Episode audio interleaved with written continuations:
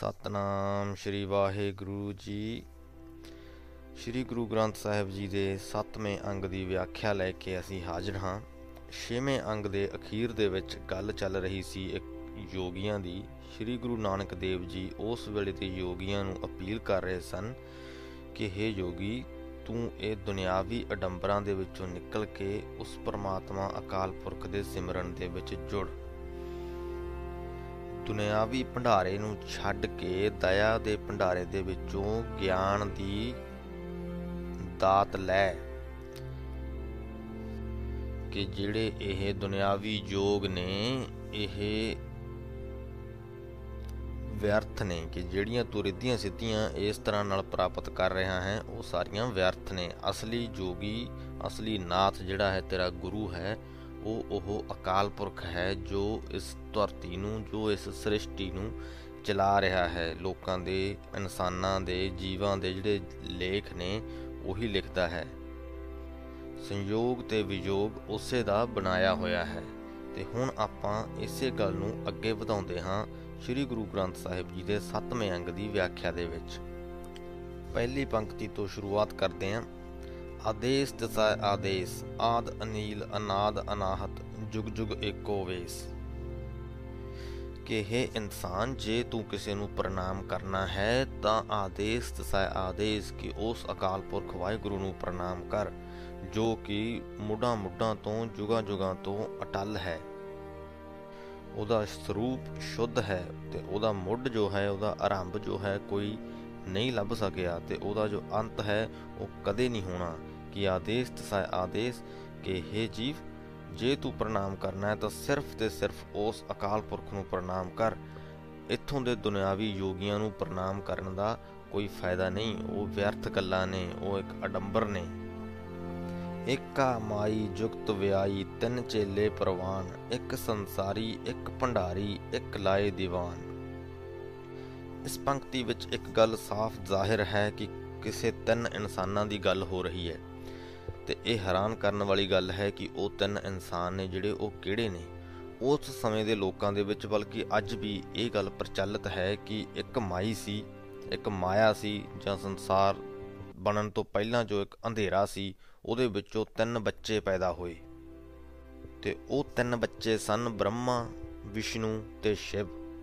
ਗੁਰੂ ਨਾਨਕ ਦੇਵ ਜੀ ਲਿਖਦੇ ਨੇ ਕਿ ਲੋਕ ਇਹ ਮੰਨਣ ਲੱਗ ਪਏ ਸਨ ਕਿ ਜੋ ਬ੍ਰਹਮਾ ਹੈ, ਉਹ ਜੀਵ ਜੰਤੂਆਂ ਨੂੰ ਪੈਦਾ ਕਰਨ ਲੱਗ ਗਿਆ ਹੈ ਕਿ ਉਹਨੇ ਹੀ ਜੋ ਇਸ ਸੰਸਾਰ ਦੇ ਉੱਤੇ ਜੋ ਵੀ ਜੀਵ ਨੇ ਜਾਂ ਇਨਸਾਨ ਨੇ, ਉਹ ਬ੍ਰਹਮਾ ਬਣਾ ਰਿਹਾ ਹੈ ਤੇ ਜੋ ਵਿਸ਼ਨੂੰ ਹੈ, ਉਹ ਉਹਨਾਂ ਜੀਵਾਂ ਨੂੰ ਭੰਡਾਰੇ ਵਰਤਾ ਰਿਹਾ ਹੈ ਕਿ ਇੱਕ ਸੰਸਾਰੀ, ਇੱਕ ਭੰਡਾਰੀ, ਇੱਕ ਲਾਏ ਦੀਵਾਨ ਕਿ ਜੋ ਵਿਸ਼, ਬ੍ਰਹਮਾ ਹੈ, ਉਹ ਸੰਸਾਰੀ ਬਣ ਗਿਆ ਹੈ ਕਿ ਉਹ ਜੀਵ ਜੰਤੂ ਪੈਦਾ ਕਰ ਰਿਹਾ ਹੈ ਤੇ ਜੋ ਵਿਸ਼ਨੂੰ ਹੈ ਉਹ ਭੰਡਾਰੀ ਬਣ ਕੇ ਲੋਕਾਂ ਨੂੰ ਭੰਡਾਰੇ ਵਰਤਾ ਰਿਹਾ ਹੈ, ਲੋਕਾਂ ਨੂੰ ਖਾਣ ਪੀਣ ਦੀਆਂ ਵਸਤਾਂ, ਰਸਤਾਂ ਤੇ ਉਹਨਾਂ ਦੀ ਲੋੜੀਂਦਾ ਜੋ ਸਮਾਨ ਹੈ ਉਹ ਬਣਾ ਕੇ ਦੇ ਰਿਹਾ ਹੈ ਤੇ ਜੋ ਸ਼ਿਵ ਹੈ ਉਹ ਕਚਹਿਰੀ ਲਾਉਂਦਾ ਹੈ ਤੇ ਲੋਕਾਂ ਦੇ ਚੰਗੇ ਮਾੜੇ ਕੰਮਾਂ ਦਾ ਲੇਖਾ ਜੋਖਾ ਕਰਦਾ ਹੈ।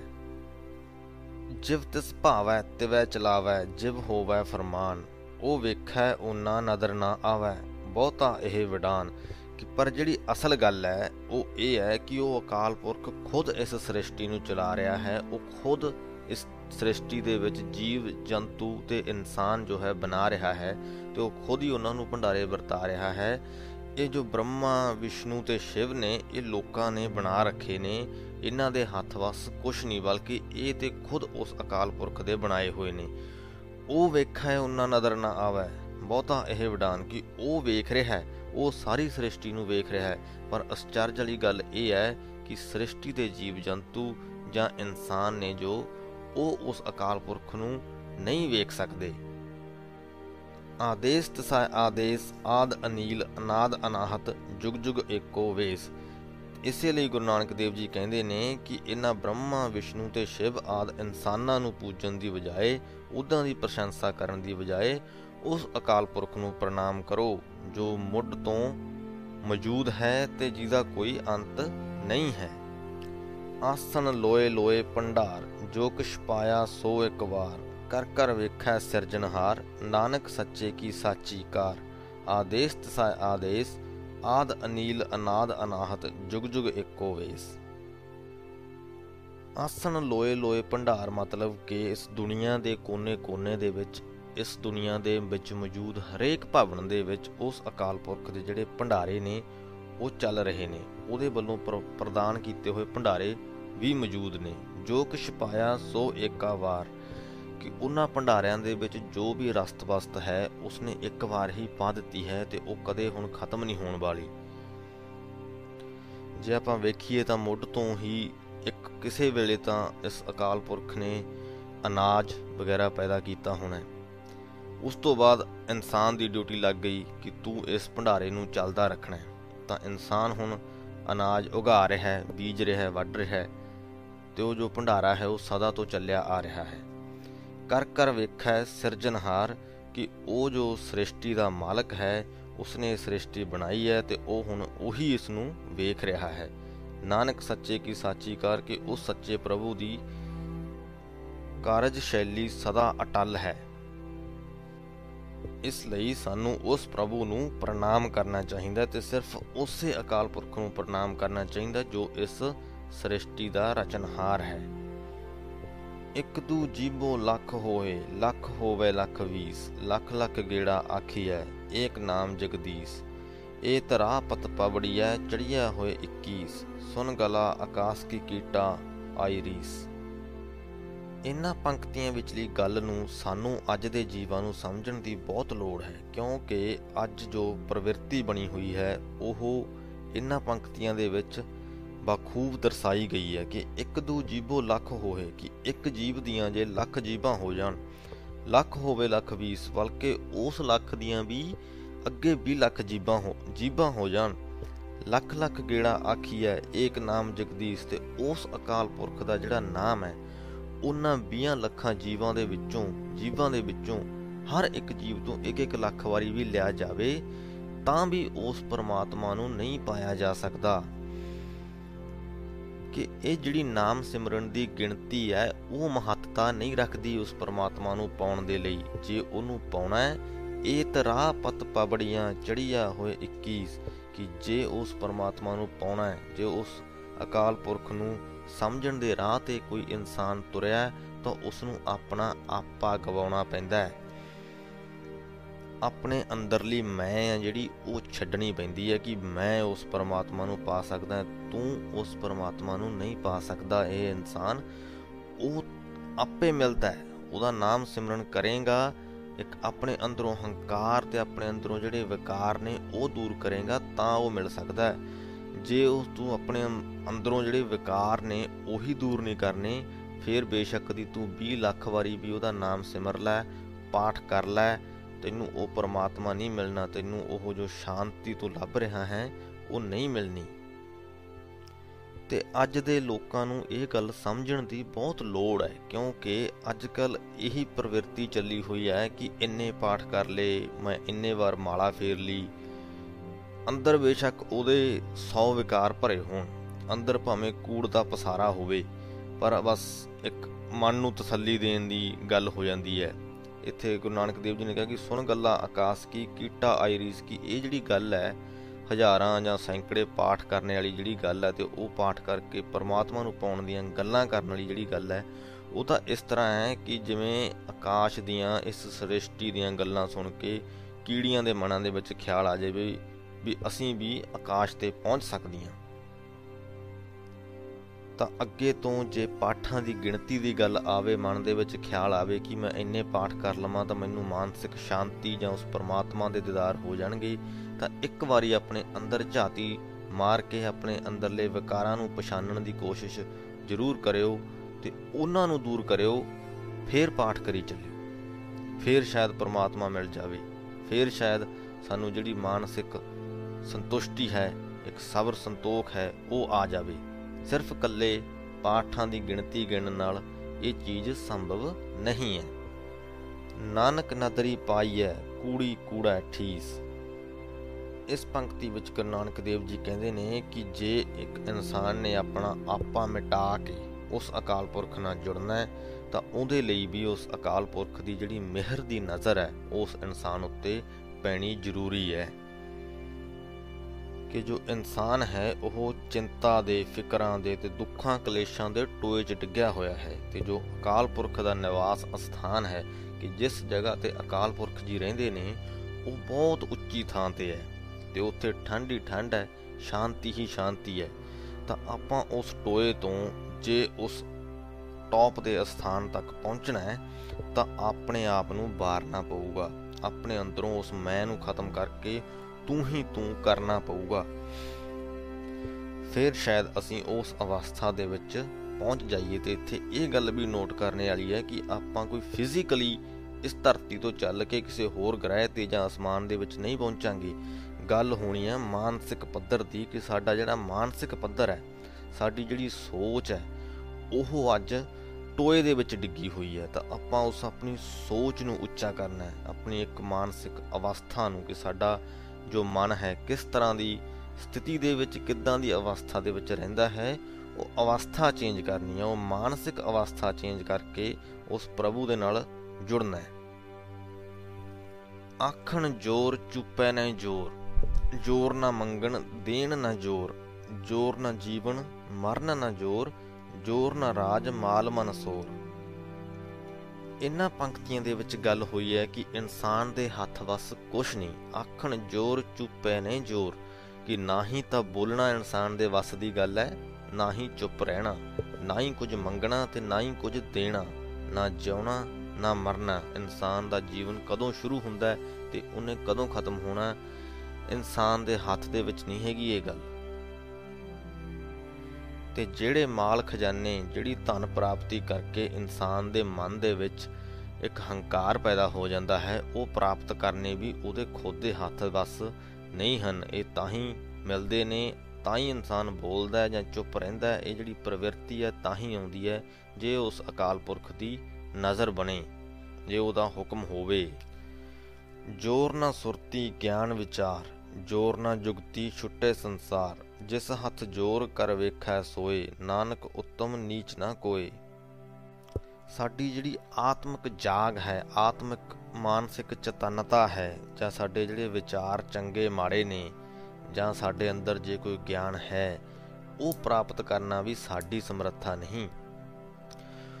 ਉਸ ਜੁਗਤੀ ਦੇ ਵਿੱਚ ਰਹਿਣਾ ਵੀ ਸਾਡਾ ਅਖਤਿਆਰ ਨਹੀਂ, ਜਿਹਦੇ ਨਾਲ ਕਿ ਇਸ ਸੰਸਾਰ ਦਾ ਜਿਹੜਾ ਪਸਾਰਾ ਹੈ, ਜੋ ਸੰਸਾਰਕ ਗੱਲਾਂ ਬਾਤਾਂ ਨੇ ਜੋ ਜੀਵਨ ਮਰਨ ਦਾ ਚੱਕਰ ਹੈ, ਉਹ ਮਿਟ ਜਾਵੇ, ਉਹ ਵੀ ਸਾਡੇ ਹੱਥ ਵਸ ਨਹੀਂ ਹੈ। ਉਹ ਅਕਾਲ ਪੁਰਖ ਜਿਨੇ ਇਸ ਸ੍ਰਿਸ਼ਟੀ ਦੀ ਰਚਨਾ ਕੀਤੀ ਹੈ, ਉਹੀ ਸੰਭਾਲ ਕਰਦਾ ਹੈ ਇਹਦੀ ਤੇ ਸਾਰੀ ਗੱਲਬਾਤ ਜੋ ਹੈ, ਉਹਦੇ ਹੱਥ 'ਚ ਹੀ ਹੈ। ਆਪਣੇ ਆਪ ਦੇ ਵਿੱਚ ਨਾ ਹੀ ਕੋਈ ਇਨਸਾਨ ਉੱਤਮ ਹੈ ਤੇ ਨਾ ਹੀ ਕੋਈ ਇਨਸਾਨ ਨੀਚ ਹੈ। ਜੋ ਕੁਝ ਹੈ, ਉਹ ਉਸ ਪਰਮਾਤਮਾ ਦੇ ਕਰਕੇ ਹੈ। ਭਲੇ ਪਾਸੇ ਤੁਰਨਾ ਜਾਂ ਕੁਰਾਹੇ ਪੈ ਜਾਣਾ, ਜੀਵਾਂ ਦੇ ਆਪਣੇ ਵੱਸ ਦੀ ਗੱਲ ਨਹੀਂ। ਜਿਸ ਪ੍ਰਭੂ ਨੇ ਇਹ ਜੀਵ ਪੈਦਾ ਕੀਤੇ ਨੇ, ਉਹੀ ਕਠਪੁਤਲੀਆਂ ਦੀ ਤਰ੍ਹਾਂ ਇਹਨਾਂ ਨੂੰ ਖਿਡਾ ਰਿਹਾ ਹੈ। ਜੇ ਕੋਈ ਇਨਸਾਨ ਹੈ ਜਾਂ ਜੋ ਕੋਈ ਜੀਵ ਹੈ, ਉਸ ਪ੍ਰਭੂ ਦੀ ਸਿਫਤ ਸਲਾਹ ਕਰ ਰਿਹਾ ਹੈ, ਤਾਂ ਇਹ ਉਸ ਪ੍ਰਭੂ ਦੀ ਮਿਹਰ ਹੈ। ਅਕਾਲ ਪੁਰਖ ਦੀ ਮਿਹਰ ਹੈ ਉਸ ਇਨਸਾਨ ਤੇ, ਉਸ ਜੀਵ ਤੇ। ਤੇ ਜੇ ਕੋਈ ਇਸ ਪਾਸੇ ਵੱਲੋਂ ਖੁੰਝਾ ਪਿਆ ਹੈ, ਇਸ ਪਾਸੇ ਨਹੀਂ ਤੁਰਦਾ, ਤਾਂ ਇਹ ਵੀ ਉਸ ਮਾਲਕ ਦੀ ਰਜ਼ਾ ਹੈ। ਤੇ ਜੇ ਆਪਾਂ ਆਪਣੇ ਤੇ ਪ੍ਰਭੂ ਦੇ ਵਿਚਕਾਰਲੀ ਵਿਥ ਮਟਾਉਣੀ ਹੈ, ਤਾਂ ਇਹ ਗੱਲ ਮੰਨਣੀ ਬਹੁਤ ਜ਼ਰੂਰੀ ਹੈ।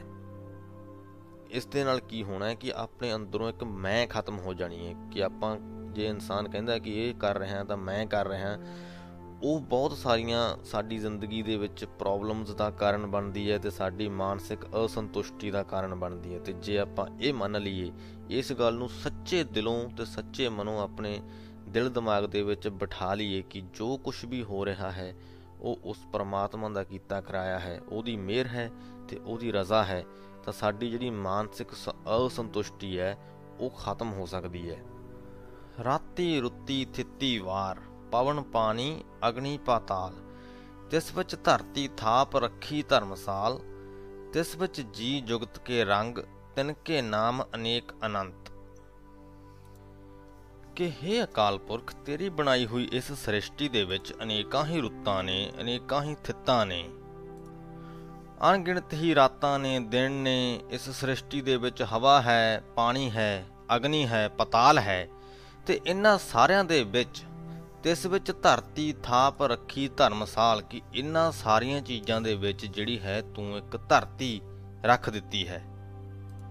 ਤੇ ਤਿਸ ਵਿੱਚ ਜੀ ਜੁਗਤ ਕੇ ਰੰਗ ਕਿ ਇਸ ਧਰਤੀ ਦੇ ਵਿੱਚ ਅੱਗੇ ਅਨੇਕਾਂ ਹੀ ਜਿਹੜੇ ਜੀਵ ਨੇ, ਅਣਗਿਣਤ ਰੰਗਾਂ ਦੇ, ਬੇਅੰਤ ਰੰਗਾਂ ਦੇ, ਬੇਅੰਤ ਜਾਤਾਂ ਦੇ ਜੀਵ ਤੂੰ ਰੱਖ ਦਿੱਤੇ ਨੇ, ਤਿਨਕੇ ਨਾਮ ਅਨੇਕ ਅਨੰਤ ਤੇ ਅਨੰਤ ਹੀ ਇਹਨਾਂ ਜੀਵਾਂ ਦੇ ਜਿਹੜੇ ਨਾਮ ਨੇ। ਤਾਂ ਇਸ ਸਾਰੀ ਸ੍ਰਿਸ਼ਟੀ ਦਾ ਇੱਕ ਤਰ੍ਹਾਂ ਨਾਲ ਇੱਕ ਪੰਕਤੀ ਦੇ ਵਿੱਚ ਵਰਣਨ ਕਰਤਾ ਕਿ ਇਸ ਸ੍ਰਿਸ਼ਟੀ ਦੇ ਵਿੱਚ ਕੀ ਕੁਝ ਹੈ ਤੇ ਕਾਦੇ ਵਿੱਚ ਕੀ ਹੈ ਕਿ ਸ੍ਰਿਸ਼ਟੀ ਦੇ ਵਿੱਚ ਹਵਾ, ਪਾਣੀ, ਧਰਤੀ ਤੇ ਅਗਨੀ ਅਗਨੀ ਪਤਾਲ ਵੀ ਨੇ ਤੇ ਵਿੱਚ ਇੱਕ ਧਰਤੀ ਰੱਖ ਦਿੱਤੀ ਹੈ ਤੇ ਉਸ ਧਰਤੀ ਦੇ ਵਿੱਚ ਅੱਗੇ ਜੀਵ ਜੰਤੂ ਅਨੇਕਾਂ ਰੰਗਾਂ ਤੇ ਅਨੇਕਾਂ ਨਾਮਾਂ ਦੇ ਪੈਦਾ ਕਰ ਦਿੱਤੇ। ਕਰਮੀ ਕਰਮੀ ਹੋਏ ਵਿਚਾਰ, ਸੱਚਾ ਆਪ ਸੱਚਾ ਦਰਬਾਰ, ਤਿੱਥੈ ਸੋਹਨ ਪੰਚ ਪਰਵਾਨ, ਨਦਰੀ ਕਰਮ ਪਵੈ ਨਿਸ਼ਾਨ।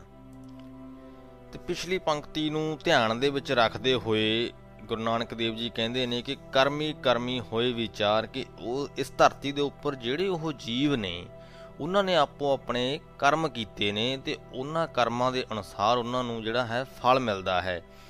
ਸੱਚਾ ਆਪ ਸੱਚਾ ਦਰਬਾਰ ਕਿ ਉਹ ਜੋ ਅਕਾਲ ਪੁਰਖ ਹੈ, ਉਹ ਆਪ ਵੀ ਸੱਚਾ ਹੈ, ਉਹਦਾ ਦਰਬਾਰ ਵੀ ਸੱਚਾ ਹੈ ਤੇ ਉੱਥੇ ਜਿਹੜੇ ਫੈਸਲੇ ਹੁੰਦੇ ਨੇ, ਉਹ ਵੀ ਸੱਚੇ ਹੁੰਦੇ ਨੇ। ਇਸ ਗੱਲ ਨੂੰ ਮੈਂ ਕਰੂੰਗਾ ਐਕਸਪਲੇਨ ਪਹਿਲਾਂ ਆਪਾਂ ਇਹ ਪੰਕਤੀ ਪੂਰੀ ਕਰ ਲਈਏ। ਤਿੱਥੈ ਸੋਹਨ ਪੰਚ ਪ੍ਰਵਾਨ।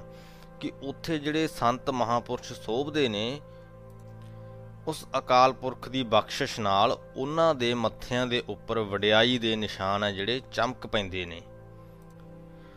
ਹੁਣ ਦੇਖੋ, ਜੋ ਕਰਮਾਂ ਦਾ ਫੈਸਲਾ ਹੋਣ ਦੀ ਇੱਥੇ ਗੱਲ ਕੀਤੀ ਗਈ ਹੈ, ਉਹਦਾ ਇਹ ਮਤਲਬ ਕਿਤੇ ਵੀ ਨਹੀਂ ਹੈ ਕਿ ਆਪਾਂ ਇਸ ਜਨਮ ਦੇ ਵਿੱਚ ਜੋ ਚੰਗੇ ਜਾਂ ਮਾੜੇ ਕੰਮ ਕਰਦੇ ਆਂ, ਉਹਨਾਂ ਦਾ ਫਲ ਹੈ ਜੋ ਆਪਾਂ ਨੂੰ ਅਗਲੇ ਜਨਮ ਦੇ ਵਿੱਚ ਮਿਲੂਗਾ ਤੇ ਜਾਂ ਫਿਰ ਕਿ ਇਸ ਜਨਮ ਦੇ ਵਿੱਚ ਜੋ ਕੁਝ ਵੀ ਆਪਾਂ ਭੋਗ ਰਹੇ ਆਂ ਉਹ ਆਪਣੇ ਪਿਛਲੇ ਜਨਮਾਂ ਦਾ ਲੇਖਾ ਜੋਖਾ ਹੈ।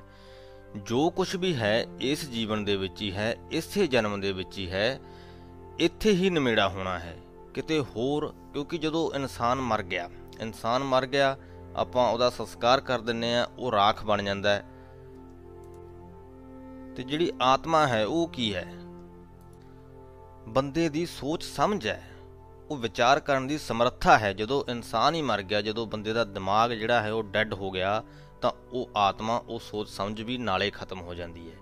ਕੋਈ ਅਗਲਾ ਜਾਂ ਪਿਛਲਾ ਜਿਹੜਾ ਹੈ ਜਨਮ ਉਹ ਨਹੀਂ ਹੁੰਦਾ, ਤਾਂ ਜੋ ਕੁਝ ਬੰਦਾ ਇੱਥੇ ਕਰਦਾ, ਆਪਣੇ ਗਿਆਨ ਦੇ ਹਿਸਾਬ ਨਾਲ ਬੰਦਾ ਫੈਸਲੇ ਲੈਂਦਾ ਹੈ। ਜ਼ਿੰਦਗੀ ਦੇ ਵਿੱਚ ਕਿਤੇ ਵੀ ਉਹ ਪਹੁੰਚਦਾ, ਆਪਣੇ ਫੈਸਲਿਆਂ ਕਰਕੇ ਪਹੁੰਚਦਾ ਹੈ। ਤਾਂ ਉਹ ਜੋ ਆਪਣੇ ਕਰਮਾਂ ਕਰਕੇ ਕਹ ਲੋ ਉਹਨਾਂ ਦਾ ਫਲ ਪ੍ਰਾਪਤ ਕਰ ਲੈਂਦਾ, ਆਪਣੇ ਫੈਸਲਿਆਂ ਕਰਕੇ ਉਹ ਚੰਗੀ ਜਾਂ ਮਾੜੀ ਪੋਜੀਸ਼ਨ ਦੇ ਵਿੱਚ ਪਹੁੰਚ ਜਾਂਦਾ ਹੈ। ਤੇ ਜੋ ਮਹਾਪੁਰਸ਼ਾਂ ਦੇ ਮੱਥਿਆਂ ਦੇ ਉੱਪਰ ਇੱਕ ਵਡਿਆਈ ਦੇ ਨਿਸ਼ਾਨ ਦੀ ਚਮਕ ਦੀ ਗੱਲ ਹੋਈ ਹੈ, ਉਹ ਕੋਈ ਜਿੱਦਾਂ ਆਪਾਂ ਲੋਕਾਂ ਨੇ ਕਹਿ ਲੋ ਕਿ ਆਪਣੇ ਗੁਰੂਆਂ ਦੀਆਂ ਤਸਵੀਰਾਂ ਬਣਾ ਲਈਆਂ ਕਿ ਉਹਨਾਂ ਦੇ ਚਿਹਰੇ ਦੇ ਉੱਤੋਂ ਇੱਕ ਰੌਸ਼ਨੀ ਨਜ਼ਰ ਪੈ ਰਹੀ ਹੈ, ਹਨਾ? ਆਪਾਂ ਉਹਨਾਂ ਦੀ ਤਸਵੀਰ ਦੇ ਪਿੱਛੇ ਇੱਕ ਸੂਰਜ ਦੀ ਤਰ੍ਹਾਂ ਇੱਕ ਚੀਜ਼ ਬਣਾ ਦਿੰਨੇ ਆ ਕਿ ਇੱਕੋ ਚਮਕ ਪੈਦਾ ਹੋ ਰਹੀ ਹੈ। ਇੱਥੇ ਉਸ ਵਡਿਆਈ ਦੀ ਚਮਕ ਦੀ ਗੱਲ ਨਹੀਂ ਹੋ ਰਹੀ, ਇੱਥੇ ਉਸ ਗਿਆਨ ਦੀ ਚਮਕ ਦੀ ਗੱਲ ਹੋ ਰਹੀ ਹੈ ਕਿ ਜਦੋਂ ਮੱਥੇ ਦੇ ਉੱਤੇ ਗਿਆਨ ਆ ਗਿਆ, ਦਿਮਾਗ ਦੇ ਵਿੱਚ ਗਿਆਨ ਭਰ ਗਿਆ, ਮਨ ਦੇ ਵਿੱਚ ਗਿਆਨ ਭਰ ਗਿਆ, ਤਾਂ ਮਨ ਚਮਕ ਪੈਂਦਾ ਹੈ, ਚਤਨਤਾ ਆ ਜਾਂਦੀ ਹੈ। ਕੱਚ ਪਕਾਈ ਉਥੇ ਪਾਏ, ਨਾਨਕ ਗਿਆ, ਜਾਪੈ ਜਾਏ, ਧਰਮ ਖੰਡ ਕਾ ਇਹੋ ਧਰਮ, ਗਿਆਨ ਖੰਡ ਕਾ ਆਖੋ ਕਰਮ। ਇੱਥੇ ਇੱਕ ਹੋਸ਼ੀ ਸੋਚ ਵਾਲੇ ਮਨੁੱਖ ਦੀ ਗੱਲ ਹੋ ਰਹੀ ਹੈ, ਜੋ ਕਿ ਆਪਣੀਆਂ ਦੁਨਿਆਵੀ ਸਥਿਤੀਆਂ ਨੂੰ ਵੇਖਦੇ ਹੋਏ ਅੰਦਾਜ਼ੇ ਲਗਾ ਲੈਂਦਾ ਹੈ ਕਿ ਮੇਰੀ ਸਥਿਤੀ ਜੋ ਹੈ, ਜਾਂ ਮੈਂ ਉੱਚਾ ਹਾਂ ਜਾਂ ਨੀਵਾਂ ਹਾਂ, ਕਿ ਮੈਂ ਵੱਡਾ ਹੋ ਗਿਆ ਹਾਂ ਜਾਂ ਮੈਂ ਇੱਕ ਬਹੁਤ ਛੋਟਾ ਹਾਂ, ਛੋਟਾ ਆਦਮੀ ਹਾਂ। ਤੇ ਗੁਰੂ ਨਾਨਕ ਦੇਵ ਜੀ ਲਿਖਦੇ ਨੇ ਕਿ ਕੱਚ ਪਕਾਈ ਉਥੈ ਪਾਏ ਕਿ ਇਹ ਜੋ ਤੂੰ ਵੱਡਾ ਹੈ ਜਾਂ ਛੋਟਾ ਹੈ, ਇਹਦਾ ਫੈਸਲਾ ਉਸ ਅਕਾਲ ਪੁਰਖ ਦੀ ਕਚਹਿਰੀ 'ਚ ਜਾ ਕੇ ਹੁੰਦਾ ਹੈ। ਤੇ ਉਹ ਕਚਹਿਰੀ ਕਦੋਂ ਲੱਗਦੀ ਹੈ? ਜਦੋਂ ਬੰਦੇ ਤੇ ਕੋਈ ਮੁਸੀਬਤ ਦੀ ਘੜੀ ਆਉਂਦੀ ਹੈ। ਉਦੋਂ ਬੰਦੇ ਨੂੰ ਮਹਿਸੂਸ ਹੁੰਦਾ ਹੈ ਕਿ ਮੈਂ ਵੱਡਾ ਹਾਂ ਜਾਂ ਛੋਟਾ ਹਾਂ। ਮੁਸੀਬਤਾਂ ਅਜਿਹੀਆਂ ਵੀ ਹੋ ਸਕਦੀਆਂ ਨੇ ਕਿ ਤੁਹਾਡੇ ਕੋਲੇ ਲੱਖ ਪੈਸਾ ਹੋਵੇ, ਕਰੋੜਾਂ ਰੁਪਏ ਹੋਣ, ਧਨ ਦੌਲਤ ਹੋਵੇ, ਪਰ ਉਹ ਵੀ ਉਸ ਮੁਸੀਬਤ ਦੀ ਘੜੀ ਦੇ ਵਿੱਚ ਛੋਟੇ ਪੈ ਜਾਂਦੇ ਨੇ। ਕਈ ਵਾਰੀ ਮਨੁੱਖ ਕੀ ਹੁੰਦਾ ਹੈ? ਆਪਣੇ ਹੰਕਾਰ ਦੇ ਵਿੱਚ ਆ ਜਾਂਦਾ ਹੈ ਕਿ ਮੇਰੇ ਕੋਲ ਤੇ ਧਨ ਦੌਲਤ ਹੋ ਗਈ ਤੇ ਮੈਂ ਤੇ ਇਸ ਦੁਨੀਆ ਦਾ ਸਭ ਤੋਂ ਵੱਡਾ ਇਨਸਾਨ ਬਣ ਗਿਆ। ਪਰ ਉਸੇ ਹੀ ਮਨੁੱਖ ਨੂੰ ਜਦੋਂ ਕੋਈ ਐਸੀ ਬਿਮਾਰੀ ਆਣ ਲੱਗਦੀ ਹੈ, ਜਿਹਦਾ ਇਲਾਜ ਹੈ ਜਿਹੜਾ ਕਿਸੇ ਡਾਕਟਰਾਂ ਕੋਲੇ ਨਹੀਂ ਹੁੰਦਾ, ਤਾਂ ਉਦੋਂ ਉਹਦੀ ਸੋਚ ਬਦਲ ਜਾਂਦੀ ਹੈ ਕਿ ਮੈਂ ਛੋਟਾ ਹੋ ਗਿਆ। ਤਾਂ ਇਹ ਕਹਿੰਦੇ ਨੇ ਕਿ ਕੁਝ ਵੀ ਜਿਹੜੀ ਆਪਦੀ ਦੁਨਿਆਵੀ ਸਥਿਤੀ ਸਥਿਤੀ ਹੈ, ਉਹਨੂੰ ਵੇਖ ਕੇ ਜਿਹੜਾ ਬੰਦੇ ਦਾ ਅੰਦਾਜ਼ਾ ਲਾਉਣਾ ਹੈ, ਉਹ ਗਲਤ ਹੈ। ਅਸਲੀ ਪਤਾ ਸਮੇਂ ਸਮੇਂ ਤੇ ਲੱਗਦਾ ਹੈ ਸਮੇਂ ਸਮੇਂ ਸਿਰ ਜਿਹੜੀ ਬੰਦੇ ਦੀ ਉਹ ਸੋਚ ਆ, ਉਹ ਬਦਲ ਜਾਂਦੀ ਹੈ। ਤੇ ਇਹਨਾਂ ਪਿਛਲੀਆਂ ਕੁਝ ਪੰਕਤੀਆਂ ਦੇ ਵਿੱਚ ਗੁਰੂ ਨਾਨਕ ਦੇਵ ਜੀ ਇਨਸਾਨ ਨੂੰ ਆਪਣਾ ਫਰਜ਼ ਸਮਝਾਉਣ ਦੀ ਕੋਸ਼ਿਸ਼ ਕਰ ਰਹੇ ਨੇ ਕਿ ਤੂੰ ਆਪਣਾ ਫਰਜ਼ ਸਮਝ। ਇਸ ਸ੍ਰਿਸ਼ਟੀ ਦੇ ਵਿੱਚ, ਇਸ ਦੁਨੀਆ ਦੇ ਵਿੱਚ ਤੇਰਾ ਅਸਲੀ ਫਰਜ਼ ਕੀ ਹੈ, ਉਹ ਚੀਜ਼ ਨੂੰ ਤੂੰ ਸਮਝ ਲੈ।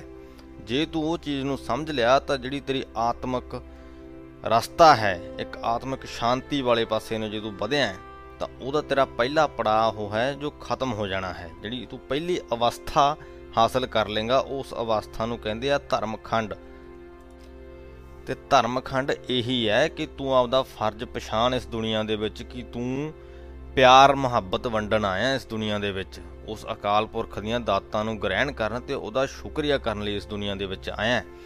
ਨਾ ਕਿ ਆਪਣੇ ਆਪ ਨੂੰ ਵੱਡਾ ਜਾਂ ਛੋਟਾ ਕਹਿਣ ਲਈ, ਤੇ ਇਸੇ ਗੱਲ ਨੂੰ ਅੱਗੇ ਵਧਾਉਂਦੇ ਨੇ ਕਿ ਧਰਮ ਖੰਡ ਕਾ ਇਹੋ ਧਰਮ, ਗਿਆਨ ਖੰਡ ਕਾ ਆਖੋ ਕਰਮ।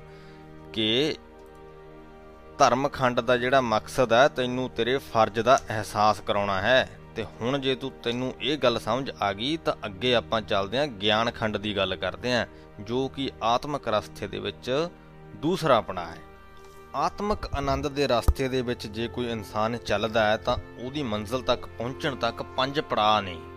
ਤੇ ਉਹ ਪੰਜਾਂ ਪੜਾਵਾਂ ਨੂੰ ਸ੍ਰੀ ਗੁਰੂ ਗ੍ਰੰਥ ਸਾਹਿਬ ਜੀ ਦੇ ਵਿੱਚ ਪੰਜ ਖੰਡਾਂ ਦੇ ਨਾਮ ਨਾਲ ਸੰਬੋਧਿਤ ਕੀਤਾ ਗਿਆ ਹੈ। ਜੇ ਆਪਾਂ ਇਸੇ ਵੀਡੀਓ ਦੇ ਵਿੱਚ ਇਹਨਾਂ ਦਾ ਜ਼ਿਕਰ ਕਰਨ ਅਤੇ ਇਹਨਾਂ ਦਾ ਵਰਣਨ ਕਰਨ ਲੱਗ ਗਏ ਤਾਂ ਇਹ ਵੀਡੀਓ ਬਹੁਤ ਲੰਬੀ ਹੋ ਜਾਣੀ ਹੈ। ਇਸ ਕਰਕੇ ਇਹਨੂੰ ਆਪਾਂ ਸ੍ਰੀ ਗੁਰੂ ਗ੍ਰੰਥ ਸਾਹਿਬ ਜੀ ਦੇ 7ਵੇਂ ਅੰਗ ਦੀ ਵਿਆਖਿਆ ਤੱਕ ਹੀ ਸੀਮਿਤ ਰੱਖਦੇ ਹਾਂ। ਇਹਨਾਂ ਖੰਡਾਂ ਨੂੰ ਐਕਸਪਲੇਨ ਕਰਨ ਦੇ ਲਈ ਬਹੁਤ ਜਲਦੀ ਅਸੀਂ ਦੂਸਰੀ ਅਲੱਗ ਤੋਂ ਇੱਕ ਵੀਡੀਓ ਪਾਵਾਂਗੇ। ਤਾਂ ਇਸੇ ਲੜੀ ਨੂੰ ਆਪਾਂ ਅੱਗੇ ਵਧਾਉਨੇ ਆਂ ਅਗਲੀ ਪੰਕਤੀ ਹੈ ਕਿ ਕੇਤੇ ਪਵਨ ਪਾਣੀ ਵੈ ਸੰਤਰ, ਕੇਤੇ ਕਾਨ ਮਹੇਸ਼, ਕੇਤੇ ਬਰਮੇ ਘਾੜਤ ਘੜੀਐ ਰੂਪ ਰੰਗ ਕੇ ਵੇਸ। ਇਸ ਪੰਕਤੀ ਵਿੱਚ ਫਿਰ ਤੋਂ ਅਕਾਲ ਪੁਰਖ ਦੀਆਂ ਰਚਨਾਵਾਂ ਬਾਰੇ ਗੱਲ ਹੋ ਰਹੀ ਹੈ ਕਿ ਉਸ ਦੀ ਬਣਾਈ ਹੋਈ ਇਸ ਸ੍ਰਿਸ਼ਟੀ ਦੇ ਵਿੱਚ ਉਸ ਰਚਨਹਾਰੇ ਨੇ ਕਈ ਤਰ੍ਹਾਂ ਦੇ ਪੌਣ ਹਵਾ ਜਾਨੀ ਕਿ ਪਾਣੀ ਹੋ ਗਿਆ, ਅਗਨੀਆਂ ਹੋ ਗਈਆਂ, ਇਹ ਪੈਦਾ ਕੀਤੇ ਨੇ। ਕਈ ਸਾਰੇ ਹੀ ਕ੍ਰਿਸ਼ਨ ਨੇ, ਕਈ ਸਾਰੇ ਹੀ ਸ਼ਿਵ ਨੇ ਤੇ ਬਥੇਰੇ ਹੀ ਬ੍ਰਹਮੇ ਪੈਦਾ ਕੀਤੇ ਨੇ, ਜਿਹੜਾ ਬ੍ਰਹਮਾ ਦੇਵਤਾ ਮੰਨਿਆ ਗਿਆ ਕਿ ਉਹ ਵੀ ਕਈ ਰੂਪਾਂ ਦੇ, ਕਈ ਰੰਗਾਂ ਦੇ ਬ੍ਰਹਮਾ ਜਿਹੜੇ ਹੈਗੇ ਨੇ, ਉਸ ਰਚਨਹਾਰੇ ਨੇ ਰਚੇ ਨੇ। ਕੇਤੀਆ ਕਰਮ ਭੂਮੀ ਮੇਰ, ਕੇਤੇ ਕੇਤੇ ਧੂ ਉਪਦੇਸ਼, ਕੇਤੇ ਇੰਦ ਚੰਦ ਸੂਰ, ਕੇਤੇ ਕੇਤੇ ਮੰਡਲ ਦੇਸ, ਕੇਤੇ ਸਿੱਧ ਬੁੱਧ ਨਾਥ, ਕੇਤੇ ਕੇਤੇ ਦੇਵੀ ਵੇਸ। ਇਸ ਪੰਕਤੀ ਅਤੇ ਇਸ ਤੋਂ ਅਗਲੀ ਅਤੇ ਪਿਛਲੀ ਦੋਨਾਂ ਪੰਕਤੀਆਂ ਦੇ ਵਿੱਚ ਜੋ ਹੈ ਇੱਕ ਗਿਆਨ ਖੰਡ ਦੀ ਵਿਚਾਰਧਾਰਾ ਤੇ ਚਰਚਾ ਹੋ ਰਹੀ ਹੈ ਕਿ ਜਦੋਂ ਮਨੁੱਖ ਜਿਹੜਾ ਹੈ ਗਿਆਨ ਖੰਡ ਦੇ ਵਿੱਚ ਪ੍ਰਵੇਸ਼ ਕਰਦਾ ਤਾਂ ਉਹਨੂੰ ਸਮਝ ਆ ਜਾਂਦੀ ਹੈ ਕਿ ਉਹਦਾ ਪਰਿਵਾਰ ਹੀ ਸਭ ਕੁਝ ਨਹੀਂ ਹੈ। ਉਹਦੇ ਪਰਿਵਾਰ ਤੋਂ ਬਾਹਰ ਵੀ ਬੇਅੰਤ ਬੜੀ ਦੁਨੀਆ ਹੈ ਕਿ ਕੇਤੀਆ ਕਰਮ ਭੂਮੀ ਮੇਰ ਕੇਤੇ ਕੇਤੇ ਧੂ ਉਪਦੇਸ਼, ਕੀ ਬੇਅੰਤ ਧਰਤੀਆਂ ਨੇ, ਬੇਅੰਤ ਪਰਬਤ ਨੇ। ਬੇਅੰਤ ਹੀ ਧੂਰ ਭਗਤ ਨੇ ਤੇ ਉਹਨਾਂ ਦੇ ਉਪਦੇਸ਼ ਵੀ ਬੜੇ ਬੇਅੰਤ ਨੇ। ਅਨੇਕਾਂ ਹੀ ਇੰਦਰ ਤੇ ਅਨੇਕਾਂ ਹੀ ਚੰਦਰਮਾ, ਸੂਰਜ ਅਤੇ ਦੇਸ਼ ਹਨ। ਅਨੇਕਾਂ ਹੀ ਸਿੱਧ ਪੁਰਸ਼ ਨੇ, ਅਨੇਕਾਂ ਹੀ ਬੁੱਧ ਨੇ, ਅਨੇਕਾਂ ਹੀ ਨਾਥ ਨੇ, ਅਨੇਕਾਂ ਦੇਵੀਆਂ ਨੇ। ਇਹ ਗੱਲਾਂ ਦੀ ਜਿਹੜੀ ਹੈ ਉਸ ਮਨੁੱਖ ਨੂੰ ਸਮਝ ਆਉਣੀ ਸ਼ੁਰੂ ਹੋ ਜਾਂਦੀ ਹੈ ਕਿ ਉਸ ਦੇ ਕਿਉਂਕਿ ਪਹਿਲਾਂ ਕੀ ਹੁੰਦਾ ਜਿਹੜਾ ਇਨਸਾਨ ਹੈ ਉਹ ਸਿਰਫ ਆਪਣੇ ਪਰਿਵਾਰ ਤੱਕ ਸੀਮਿਤ ਹੁੰਦਾ ਹੈ। ਉਹਨੂੰ ਸਿਰਫ ਆਪਣੀ ਤੇ ਆਪਣੇ ਪਰਿਵਾਰ ਦੀ ਫਿਕਰ ਹੁੰਦੀ ਹੈ। ਉਹਦੇ ਲਈ ਉਹੀ ਦੁਨੀਆ ਹੁੰਦੀ ਹੈ। ਪਰ ਜਦੋਂ ਬੰਦਾ ਗਿਆਨ ਖੰਡ ਵੱਲ ਨੂੰ ਵਧਣ ਲੱਗਦਾ ਹੈ, ਤਾਂ ਉਹਨੂੰ ਉਸ ਦੁਨੀਆ ਤੋਂ ਬਾਹਰਲੀ ਜਿਹੜੀ ਬੇਅੰਤ ਦੁਨੀਆ ਹੈ, ਉਹਦੀ ਵੀ ਸਮਝ ਪੈਣੀ ਸ਼ੁਰੂ ਹੋ ਜਾਂਦੀ ਹੈ। ਤੇ ਇਹਦਾ ਮਤਲਬ ਇਹ ਬਿਲਕੁਲ ਨਹੀਂ ਹੈ ਕਿ ਉਹ ਆਪਣੇ ਪਰਿਵਾਰ ਨੂੰ ਭੁੱਲ ਜਾਂਦਾ ਹੈ। ਬਲਕਿ ਜਦੋਂ ਉਹਨੂੰ ਬਾਹਰੀ ਦੁਨੀਆ ਦੀ ਸਮਝ ਪੈਣ ਲੱਗਦੀ ਇਨਸਾਨ ਨੂੰ, ਤਾਂ ਆਪਣਾ ਜਿਹੜਾ ਉਹ ਪਰਿਵਾਰ ਹੈ, ਉਹਦੀ ਮਹੱਤਤਾ ਬਾਰੇ ਹੋਰ ਵੀ ਜ਼ਿਆਦਾ ਗਿਆਨ ਹੋ ਜਾਂਦਾ ਹੈ। ਕੇਤੇ ਦੇਵ ਦਾਨਵ ਮੁਨੀ ਕੇਤੇ ਕੇਤੇ ਰਤਨ ਸਮੁੰਦ, ਕੇਤੀਆ ਖਾਣੀ, ਕੇਤੀਆ ਬਾਣੀ, ਕੇਤੇ ਪਾਤ ਨਰਿੰਦ, ਕੇਤੀਆ ਸੁਰਤੀ ਸੇਵਕ ਕੇਤੇ ਨਾਨਕ ਅੰਤ ਨਾ ਅੰਤ। ਤੇ ਗਿਆਨ ਖੰਡ ਦੀ ਜਿਹੜੀ ਅਵਸਥਾ ਹੈ, ਉਹਦੇ ਵੱਲ ਨੂੰ ਵੱਧਦਾ ਹੋਇਆ ਮਨੁੱਖ ਇਹ ਸੋਚਣ ਲੱਗ ਜਾਂਦਾ ਹੈ ਕਿ ਖੌਰੇ ਇਸ ਦੁਨੀਆ ਦੇ ਵਿੱਚ, ਖੌਰੇ ਇਸ ਸ੍ਰਿਸ਼ਟੀ ਦੇ ਵਿੱਚ ਕਿੰਨੇ ਕ ਦੇਵਤੇ ਨੇ, ਕਿੰਨੇ ਕ ਦੈਂਤ ਨੇ, ਕਿੰਨੇ ਕੀ ਮੁਨੀ ਨੇ ਅਨੇਕਾਂ ਪ੍ਰਕਾਰ ਦੇ ਰਤਨ ਪੈਦਾ ਕੀਤੇ ਹੋਏ ਨੇ ਉਸ ਅਕਾਲ ਪੁਰਖ ਨੇ ਤੇ ਬਲਕਿ ਉਹਨਾਂ ਰਤਨਾਂ ਦੇ ਸਮੁੰਦਰ ਨੇ। ਅਨੇਕਾਂ ਸਮੁੰਦਰ ਨੇ ਇਸ ਦੁਨੀਆ ਦੇ ਵਿੱਚ ਜਿਹੜੇ ਉਸਨੇ ਪੈਦਾ ਕੀਤੇ ਆ ਅਨੇਕਾਂ ਜੀਵ ਨੇ, ਉਹਨਾਂ ਦੀਆਂ ਅਨੇਕਾਂ ਹੀ ਅੱਗੇ ਬਾਣੀਆਂ ਨੇ। ਬੇਅੰਤ ਪਾਤਸ਼ਾਹ ਤੇ ਰਾਜੇ ਨੇ ਬੇਅੰਤ ਪ੍ਰਕਾਰ ਦੇ ਧਿਆਨ ਨੇ ਜੋ ਕਿ ਇਨਸਾਨ ਜਾਂ ਫਿਰ ਜੀਵ ਆਪਣੇ ਮਨ ਨੂੰ, ਮਨ ਨਾਲ ਲਾਉਂਦੇ ਨੇ ਕਿ ਧਿਆਨ ਲਾ ਲਿਆ, ਧਿਆਨ ਲਾਉਣ ਦੀਆਂ ਬਹੁਤ ਤਰ੍ਹਾਂ ਦੀਆਂ ਅਵਸਥਾਵਾਂ ਨੇ, ਬਹੁਤ ਤਰ੍ਹਾਂ ਦੇ ਪ੍ਰਕਾਰ ਨੇ ਕਿ ਕਿਸ ਤਰ੍ਹਾਂ ਨਾਲ ਜਿਹੜਾ ਹੈ ਧਿਆਨ ਲਾਇਆ ਜਾ ਸਕਦਾ ਹੈ ਤੇ ਫਿਰ ਬੇਅੰਤ ਹੀ ਸੇਵਕ ਨੇ ਤੇ ਨਾਨਕ ਅੰਤ ਨਾ ਅੰਤ ਕਿ ਹੈ ਨਾਨਕ, ਇਸ ਚੀਜ਼ ਦਾ ਜਿਹੜਾ ਹੈ ਅੰਤ ਹੀ ਨਹੀਂ ਹੈ ਕਿਤੇ, ਇਹਦਾ ਅੰਤ ਪਾਇਆ ਹੀ ਨਹੀਂ ਜਾ ਸਕਦਾ। ਇੰਨਾ ਕ ਫੈਲਿਆ ਹੋਇਆ ਹੈ ਇਹ ਬ੍ਰਹਿਮੰਡ। ਸ੍ਰੀ ਗੁਰੂ ਗ੍ਰੰਥ ਸਾਹਿਬ ਜੀ ਦੇ 7ਵੇਂ ਅੰਗ ਦੀ ਆਖਰੀ ਪੰਕਤੀ ਹੈ ਕਿ ਗਿਆਨ ਖੰਡ ਮਹਿ ਗਿਆਨ ਪ੍ਰਚੰਡ, ਤਿੱਥੈ ਨਾਦ ਬਨੋਦ ਕੋਡ ਆਨੰਦ। ਕਿ ਜਿਹੜੀ ਗਿਆਨ ਦੀ ਅਵਸਥਾ ਹੈ, ਉਹਦੇ ਵਿੱਚ ਹੀ ਬੰਦੇ ਨੂੰ ਆਨੰਦ ਆ ਜਾਂਦਾ ਹੈ, ਸਾਰੇ ਤਰ੍ਹਾਂ ਦੇ ਕੋਡਕਾਂ ਦਾ, ਸਾਰੇ ਤਰ੍ਹਾਂ ਦੇ ਰੰਗਾਂ ਤਮਾਸ਼ਿਆਂ ਦਾ। ਇਹਦੇ ਵਿੱਚ ਗਿਆਨ ਹੀ ਸਭ ਕੁਝ ਹੁੰਦਾ ਹੈ। ਬੰਦੇ ਨੂੰ ਆਪਣੇ ਮਨ ਨੂੰ ਖੁਸ਼ ਕਰਨ ਦੇ ਲਈ ਅਲੱਗ ਤੋਂ ਕੁਝ ਨਹੀਂ ਕਰਨਾ ਪੈਂਦਾ। ਜਦੋਂ ਉਹਨੂੰ ਗਿਆਨ ਹਾਸਲ ਹੋਣ ਲੱਗ ਜਾਂਦਾ ਹੈ, ਮਨ ਆਪਣੇ ਆਪ ਆਨੰਦ ਦੀ ਅਵਸਥਾ ਵੱਲ ਨੂੰ ਵਧਣ ਲੱਗ ਜਾਂਦਾ ਹੈ। ਮਨ ਨੂੰ ਬਹਿਲਾਉਣਾ ਨਹੀਂ ਪੈਂਦਾ। ਮਨ ਨੂੰ ਬਹਿਲਾਉਣ ਲਈ ਕੋਈ ਜਿੱਦਾਂ ਅੱਜ ਦੇ ਜ਼ਮਾਨੇ ਦੇ ਵਿੱਚ ਆਪਾਂ 100 ਤਰ੍ਹਾਂ ਦੇ ਮਨੋਰੰਜਕ ਸਾਧਨ ਨੇ ਆਪਣੇ ਕੋਲੇ, ਜਿਨ੍ਹਾਂ ਦਾ ਇਸਤੇਮਾਲ ਕਰਦੇ ਆ ਆਪਾਂ ਕੋਈ ਫਿਲਮਾਂ ਵੇਖਦੇ ਆ ਆਪਾਂ ਗਾਣੇ ਸੁਣਦੇ ਆ ਪਰ ਇੱਥੇ ਗੁਰੂ ਨਾਨਕ ਦੇਵ ਜੀ ਕਹਿੰਦੇ ਨੇ ਕਿ ਜੇ ਮਨੁੱਖ ਗਿਆਨ ਦੀ ਅਵਸਥਾ ਵੱਲ ਨੂੰ, ਗਿਆਨ ਖੰਡ ਵੱਲ ਨੂੰ ਵਧਣ ਲੱਗ ਪਵੇ, ਤਾਂ ਉਹਨੂੰ ਕੋਈ ਫਿਲਮਾਂ ਗਾਣਿਆਂ ਦੀ ਲੋੜ ਨਹੀਂ ਪੈਂਦੀ, ਉਹਨੂੰ ਕੋਈ ਨਾਟਕਾਂ ਦੀ ਲੋੜ ਨਹੀਂ ਪੈਂਦੀ। ਉਹਦਾ ਮਨ ਆਪਣੇ ਆਪ ਹੀ ਆਨੰਦ ਦੀ ਅਵਸਥਾ ਵੱਲ ਨੂੰ ਵਧਣ ਲੱਗ ਜਾਂਦਾ ਹੈ। ਸੋ ਪਿਆਰਿਓ, ਇਹ ਸੀ ਸ੍ਰੀ ਗੁਰੂ ਗ੍ਰੰਥ ਸਾਹਿਬ ਜੀ ਦੇ 7ਵੇਂ ਅੰਗ ਦੀ ਵਿਆਖਿਆ ਤੇ ਸਮਾਪਤੀ ਤੋਂ ਪਹਿਲਾਂ ਇੱਕ ਵਾਰ ਧਿਆਨ ਮਾਰ ਲਈਏ ਕਿ ਇਸ ਅੰਗ ਦੀ ਵਿਆਖਿਆ ਦੇ ਵਿੱਚ ਕਿਸ ਤਰ੍ਹਾਂ ਦੀ ਗੱਲਬਾਤ ਹੋਈ ਤੇ ਆਪਾਂ ਨੇ ਕੀ ਸਿੱਖਿਆ ਤੇ ਕਿਵੇਂ ਉਹਨੂੰ ਆਪਣੀ ਜ਼ਿੰਦਗੀ ਦੇ ਵਿੱਚ ਆਪਾਂ ਲਾਗੂ ਕਰ ਸਕਦੇ ਹਾਂ। ਇਸ ਅੰਗ ਦੀ ਸ਼ੁਰੂਆਤ ਦੇ ਵਿੱਚ ਗੁਰੂ ਨਾਨਕ ਦੇਵ ਜੀ ਮਨੁੱਖ ਨੂੰ ਅਪੀਲ ਕਰਦੇ ਨੇ ਕਿ ਆਦੇਸ਼ ਤਸਾ ਆਦੇਸ਼ ਕਿ ਸਿਰਫ ਉਸ ਅਕਾਲ ਪੁਰਖ ਵਾਹਿਗੁਰੂ ਦਾ ਜਿਹੜਾ ਆਦੇਸ਼ ਹੈ, ਉਹੀ ਮੰਨ, ਉਹਨੂੰ ਹੀ ਪ੍ਰਣਾਮ ਕਰ, ਜਿਹੜਾ ਕਿ ਇਸ ਸ੍ਰਿਸ਼ਟੀ ਦੇ ਕਣ ਕਣ ਦੇ ਵਿੱਚ ਮੌਜੂਦ ਹੈ। ਤੇ ਜਿਸ ਨੂੰ ਕਿ ਜਿਵੇਂ ਭਾਉਂਦਾ ਹੈ, ਜਿਵੇਂ ਉਹਦਾ ਮਨ ਕਰਦਾ ਹੈ, ਉਹ ਇਸ ਸ੍ਰਿਸ਼ਟੀ ਨੂੰ ਉਸ ਤਰ੍ਹਾਂ ਹੀ ਚਲਾਉਂਦਾ ਹੈ। ਉਹਦਾ ਮਨ ਕਰੇ ਤਾਂ ਹਵਾ ਚਲਾ ਦਿੰਦਾ ਹੈ, ਉਹਦਾ ਮਨ ਕਰੇ ਤੇ ਤੂਫਾਨ ਵੀ ਲਿਆ ਦਿੰਦਾ ਹੈ। ਉਹਦਾ ਮਨ ਕਰੇ ਤੇ ਸ਼ਾਂਤੀ ਹੈ, ਉਹਦਾ ਮਨ ਕਰੇ ਤੇ ਭੁਚਾਲ ਵੀ ਆ ਜਾਂਦੇ ਨੇ। ਕਿ ਉਹਦੇ ਮਨ ਤੋਂ ਬਿਨਾ, ਉਹਦੀ ਮਰਜ਼ੀ ਤੋਂ ਬਿਨਾ ਇਸ ਦੁਨੀਆ ਦੇ ਵਿੱਚ ਕੁਝ ਨਹੀਂ ਹੁੰਦਾ। ਈਵਨ ਕਿ ਇਨਸਾਨ ਜੇ ਬੋਲਦਾ ਤਾਂ ਵੀ ਉਹਦੀ ਰਜ਼ਾ ਹੈ, ਜੇ ਚੁੱਪ ਕਰਦਾ ਤਾਂ ਵੀ ਉਹਦਾ ਹੁਕਮ ਹੈ। ਸਾਡਾ ਜੰਮਣਾ ਮਰਨਾ, ਸਾਡਾ ਉਸ ਤੇ ਕੋਈ ਅਖਤਿਆਰ ਨਹੀਂ ਹੈ। ਜਦੋਂ ਉਹਦੀ ਮਰਜ਼ੀ ਹੈ, ਇਨਸਾਨ ਪੈਦਾ ਹੁੰਦਾ ਹੈ ਤੇ ਉਹਦੀ ਰਜ਼ਾ ਦੇ ਨਾਲ ਹੀ ਇਸ ਦੁਨੀਆ ਤੋਂ ਚਲਾ ਜਾਂਦਾ ਹੈ। ਤੇ ਅਖੀਰ ਵੱਲ ਨੂੰ ਜਿਹੜਾ ਹੈ, ਪੰਜਾਂ ਖੰਡਾਂ ਦੀ ਗੱਲਬਾਤ ਹੋਈ ਹੈ ਤੇ ਕਿਸ ਤਰ੍ਹਾਂ ਇਨਸਾਨ ਨੇ ਕਿੱਥੋਂ ਸ਼ੁਰੂਆਤ ਕਰਨੀ ਹੈ ਤੇ ਕਿਵੇਂ ਉਸ ਅਸੀਮਤ ਆਨੰਦ ਦੀ ਅਵਸਥਾ ਵਿੱਚ ਪਹੁੰਚਣਾ ਹੈ। ਕਿ ਕਿਸ ਤਰ੍ਹਾਂ ਉਸਨੇ ਆਪਣਾ ਫਰਜ਼ ਪਛਾਣ ਕੇ ਇਸ ਪੜਾਅ ਦਾ ਜਿਹੜਾ ਹੈ ਪਹਿਲਾ ਸਟੈਪ ਹੈ ਉਹ ਪ੍ਰਾਪਤ ਕਰਨਾ ਹੈ, ਪਹਿਲੀ ਪ੍ਰਾਪਤੀ ਕਰਨੀ ਹੈ ਧਰਮ ਖੰਡ ਦੀ ਤੇ ਉਦੋਂ ਬਾਅਦ ਮਨ ਦੇ ਵਿੱਚ ਵਸਾਉਣਾ ਹੈ ਕਿ ਮੈਂ ਗਿਆਨ ਹਾਸਲ ਕਰਨਾ ਹੈ। ਤੇ ਉਹ ਗਿਆਨ ਹਾਸਲ ਕਰਦੇ ਕਰਦੇ ਗਿਆਨ ਖੰਡ ਤੱਕ ਪਹੁੰਚਦਾ ਹੈ। ਤੇ ਇਸੇ ਗੱਲ ਨੂੰ ਅਗਲੀ ਵੀਡੀਓ ਦੇ ਵਿੱਚ, ਅਗਲੇ ਅੰਗ ਦੀ ਵਿਆਖਿਆ ਦੇ ਵਿੱਚ ਤੋਰਿਆ ਜਾਏਗਾ ਕਿ ਕਿਸ ਤਰ੍ਹਾਂ ਹਾਲੇ ਤੱਕ ਆਪਾਂ ਸਿਰਫ ਧਰਮ ਖੰਡ ਅਤੇ ਗਿਆਨ ਖੰਡ ਦੀ ਗੱਲ ਕੀਤੀ ਹੈ। ਹਾਲਾਂਕਿ ਮੈਂ ਇੱਕ ਅਲੱਗ ਤੋਂ ਵੀਡੀਓ ਬਣਾ ਲਈ ਹੈ, ਜਿਸ ਦੇ ਵਿੱਚ ਆਪਾਂ ਇਹਨਾਂ ਖੰਡ ਪੰਜਾਂ ਖੰਡਾਂ ਦਾ ਵੱਖਰੇ ਤੌਰ ਤੇ ਪੂਰੀ ਤਰ੍ਹਾਂ ਚੰਗੀ ਤਰ੍ਹਾਂ ਨਾਲ ਵਰਣਨ ਕੀਤਾ ਹੈ। ਪਰ ਇਸ ਗੱਲ ਨੂੰ ਪੂਰੇ ਵਿਸਥਾਰ ਦੇ ਵਿੱਚ ਜੇ ਆਪਾਂ ਸਮਝਣਾ ਹੈ ਤਾਂ ਅਗਲੇ ਜੋ 8ਵੇਂ ਅੰਗ ਹਨ, ਉਹਦੇ ਵਿੱਚ ਇਸ ਗੱਲ ਦੀ ਗੱਲਬਾਤ ਹੋਏਗੀ। ਨਾ ਪੰਜਾਂ ਖੰਡਾਂ ਦੀ ਗੱਲਬਾਤ ਹੋਏਗੀ। ਸੋ ਵਾਹਿਗੁਰੂ ਜੀ ਕਾ ਖਾਲਸਾ, ਵਾਹਿਗੁਰੂ ਜੀ ਕੀ ਫਤਿਹ।